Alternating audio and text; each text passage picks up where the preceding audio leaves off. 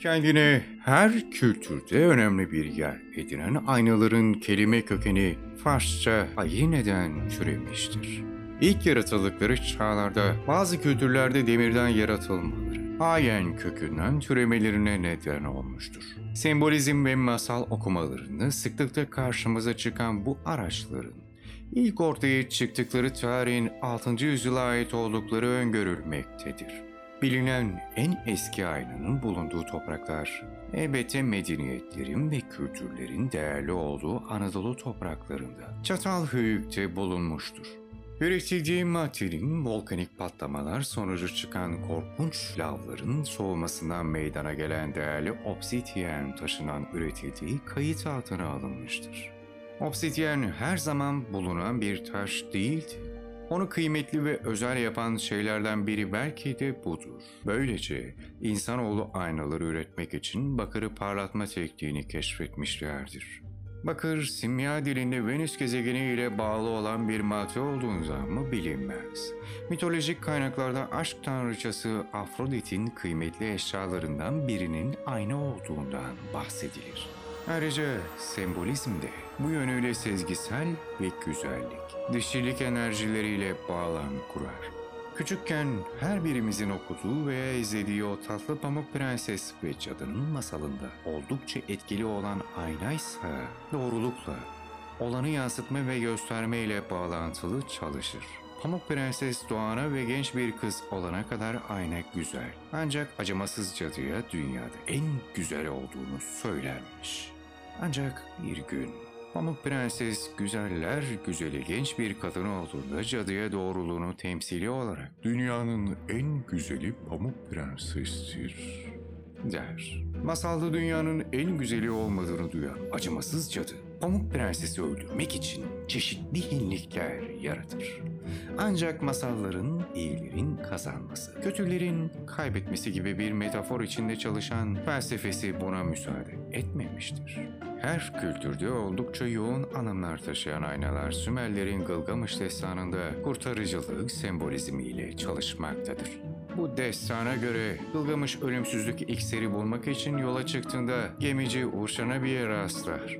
Yanlış yolda olduğunu söyleyen Urşanabi, Gılgamış'a ormana geri dönmesini ve orada 120 küreyi kesip gün şeklinde bir ayna yaparak kendisine geri gelmesini ister.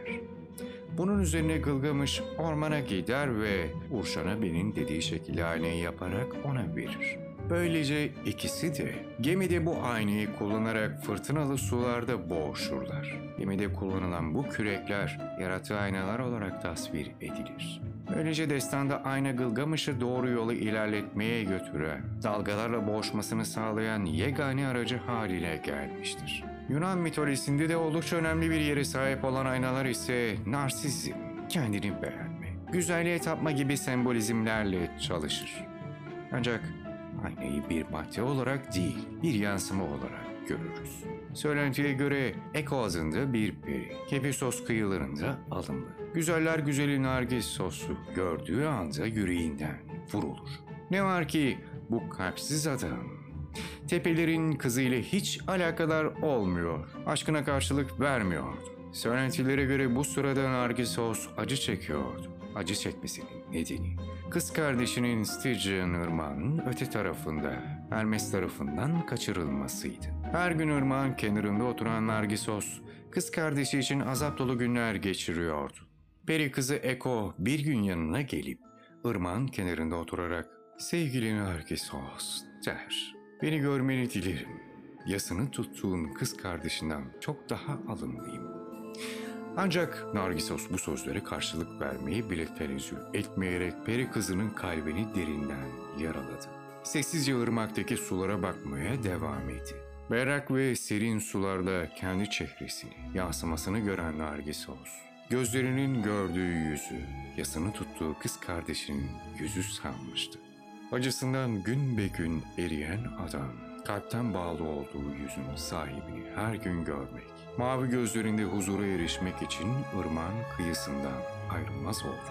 Yenilmişler Nargisos'un hüzününün büyüklüğünü tasvir ederken şu sözcükleri kullanır. Onun acısı gözyaşlarını akıtmasına engel olacak kadar büyüktü. Böylece yaşam kaynağı göz pınarlarından akan her yaşta biraz daha kurudu. Bazı mitolojik kaynaklar Nargissos'un ırmakta gördüğü yansımaya aşık olduğunu, bu yansımayı her an görmek için ırmağın başından ayrılmaz olduğunu söyler. Irmağın başındaki yansıma onu neden etkilemişti bilinmez ancak mitin sonunda günden güne eriyen Nargissos bizi karşılar. Yaşam kaynağı son bulunan Nargissos'un ölümüyle derin bir üzüntü duyan Eko, mezarının başında sessizce oturmaya devam etti. Mezarın hemen yanı başında açan özel bir çiçek bitti. Beyaz tomurcuklar. Kepisos kıyılarına, Nargissos'un oturup berrak sulara baktığı yere düşüverdi. Yöre halkı bu bitkiye Nargissos adını verdi. Bugün Nergis olarak anılan özel çiçek bu mitolojik anlatıda hayat bulur. Ayrıca ayna eski Mısır'da tanrıların yanında resmedilen bir araçtı. Buradaki sembolizm ifadesi ölümsüzlüğe gönderme yapmaktadır. Antik Mısır'da eski tanrıçalardan biri olan Hathor ayna ile özleştirilmiştir. Hathor'a altın bir ifadesi yakıştırılır. Altın nasıl değerli bir madense aynı da o kadar önemlidir. Bu yüzden Tanrıça Hathor için altın veya bronzdan aynalar yaptırılmıştır. Eski Türk inanışlarında ve şaman öğretilerinde bugün pek çok korku filminde ve Türk kültürü inanışında yer alan öte dünyaya bağlantılı olma ifadesi üstlenir. Şaman öğretileri aynaya bakan benliği, kendi ruhunu görmesi, gelecekten haber verecek kadim ruhlarla iletişim kurmak adına bir pencere olduğundan söz eder. Şamanlar için ayna, iblisleri ve lanetli ruhları ışık saçarak korkutup kaçıran bir araçtır. Ayna için pek çok gönderme vardır. Her kültürde yer edindiği içinse çeşitli sembolik özellikleri vardır. Ancak en belirgini yansıtmak, göstermek ve doğruluk paydasına çalışmasıdır doğruyu yansıtır.